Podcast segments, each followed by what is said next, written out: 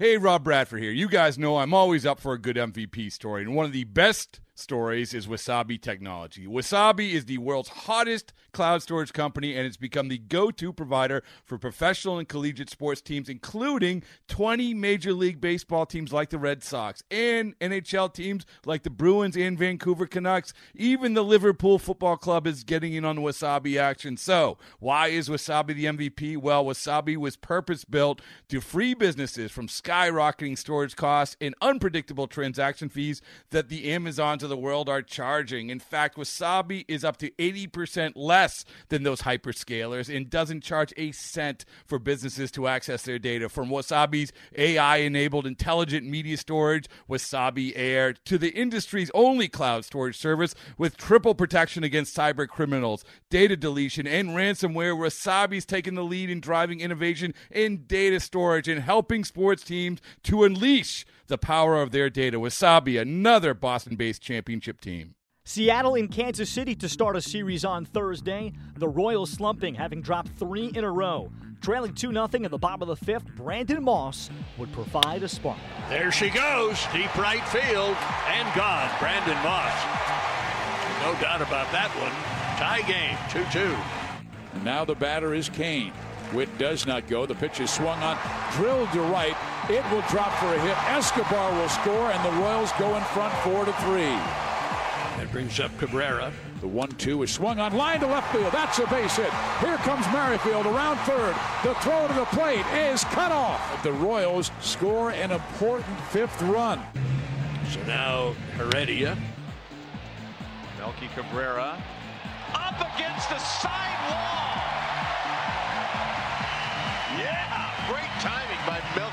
That was special.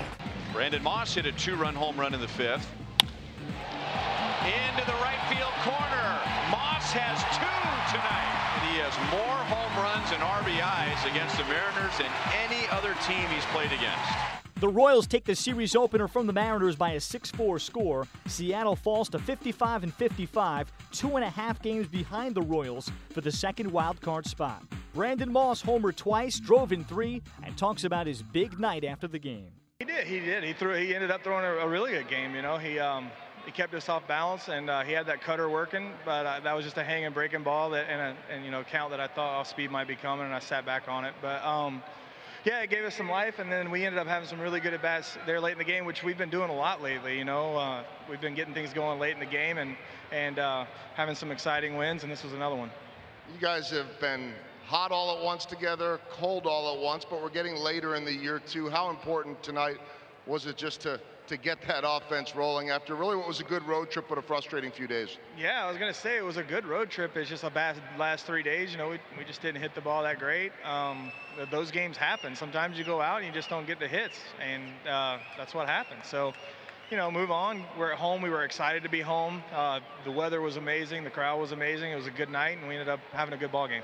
Last thing regarding that being home, you've had the chance now to play here at home all year long. Melky Cabrera makes his return. Ryan Buchter on one pitch in his debut here gets his first win. Maurer's here with the team. Uh, how good to be back at this place and share that with them. Absolutely, and uh, you know, like you said, Melky came out. He had a great game, so uh, a big knock right there. You know, ended up being what was the game-winning RBI. Uh, you know, just he came out and had a great game, made a great catch there, and uh, you know, you never know if he doesn't catch that ball how that inning might turn out. Any, anything can happen. So, uh, you know, obviously he's been contributing. We didn't uh, we didn't get any wins in Baltimore, but he had some hits, and um, you know, came out tonight and got us going a little bit. And like you said, the new guys throwing in the bullpen. It's nice to have those guys back there. The Royals take the lead in the seventh inning, and they go on to beat the Mariners in their first game of the series, 6 to 4 the final on Thursday, stopping a three game losing streak. Manager Ned Yost has the reaction. I'm pretty certain that it probably wasn't now.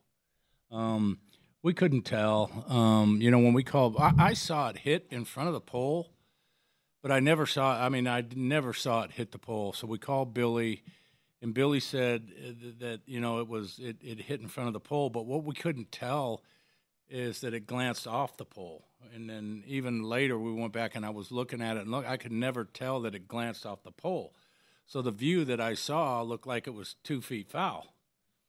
And um, so when they, you know, the review kept going longer and longer, I'm thinking, I'm like, there's no way they can miss this. There's just no way that they can miss it. And when they said it was a home run, well, then, you know, I was convinced it wasn't. But when we went back up, it, it hit high. If it it hit on the pole, because after the inning, I asked Melky. And Melky said it, it hit on the pole. Mil- Melky was right there, and he had it. Um, but it hit. It, it, You never could really tell that it hit the pole and, and then and shot down. But the umpires absolutely got it right. Um, your thoughts on Cahill's? I thought he threw the ball really, really well. Um, you know, um, good breaking ball, hung a changeup um, for the home run to uh, um, Seager. Uh, but besides that, he threw some great changeups, some great breaking balls, and really spotted his fastball well. Talk a lot about uh, the, the, middle of your lineup. Lorenzo Cain's always a spark plug. always. Uh, how about him? Action on the base pass, coming up with big hits, getting him.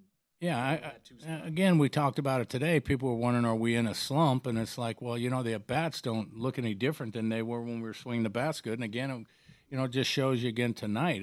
You know, uh, uh, our guys came up with big hits, um, clutch hits. Moose, um, Cain, Mossy with two home runs, um, Melky with a base hit to, to give us the two-run lead there. To you know, Esky getting on base to start with in a tie ball game there to, you know, be a table setter. So, um, you know, just pleased with the the overall offensive performance we had tonight and the bullpen. The second game of the series Friday has James Paxton starting for Seattle against Jason Hammel of Kansas City. Okay, picture this. It's Friday afternoon when a thought hits you. I can waste another weekend doing the same old whatever, or I can conquer it. I can hop into my all new Hyundai Santa Fe and hit the road. Any road. The steeper, the better because my all new Santa Fe is available with H-Track all wheel drive so I can hit the trail without a worry in the world. Heck, with three rows and best in class rear cargo space, I can pack the whole family in with all our gear. We've got available dual wireless charging for our phones so we'll never lose touch with civilization, and we won't lose touch with the primordial power of Mother Earth. So, which is it? Waste the weekend or do something a little more epic? And conquer it in the all-new Hyundai Santa Fe. Visit HyundaiUSA.com or call 562 for more details. Hyundai, there's joy in every journey.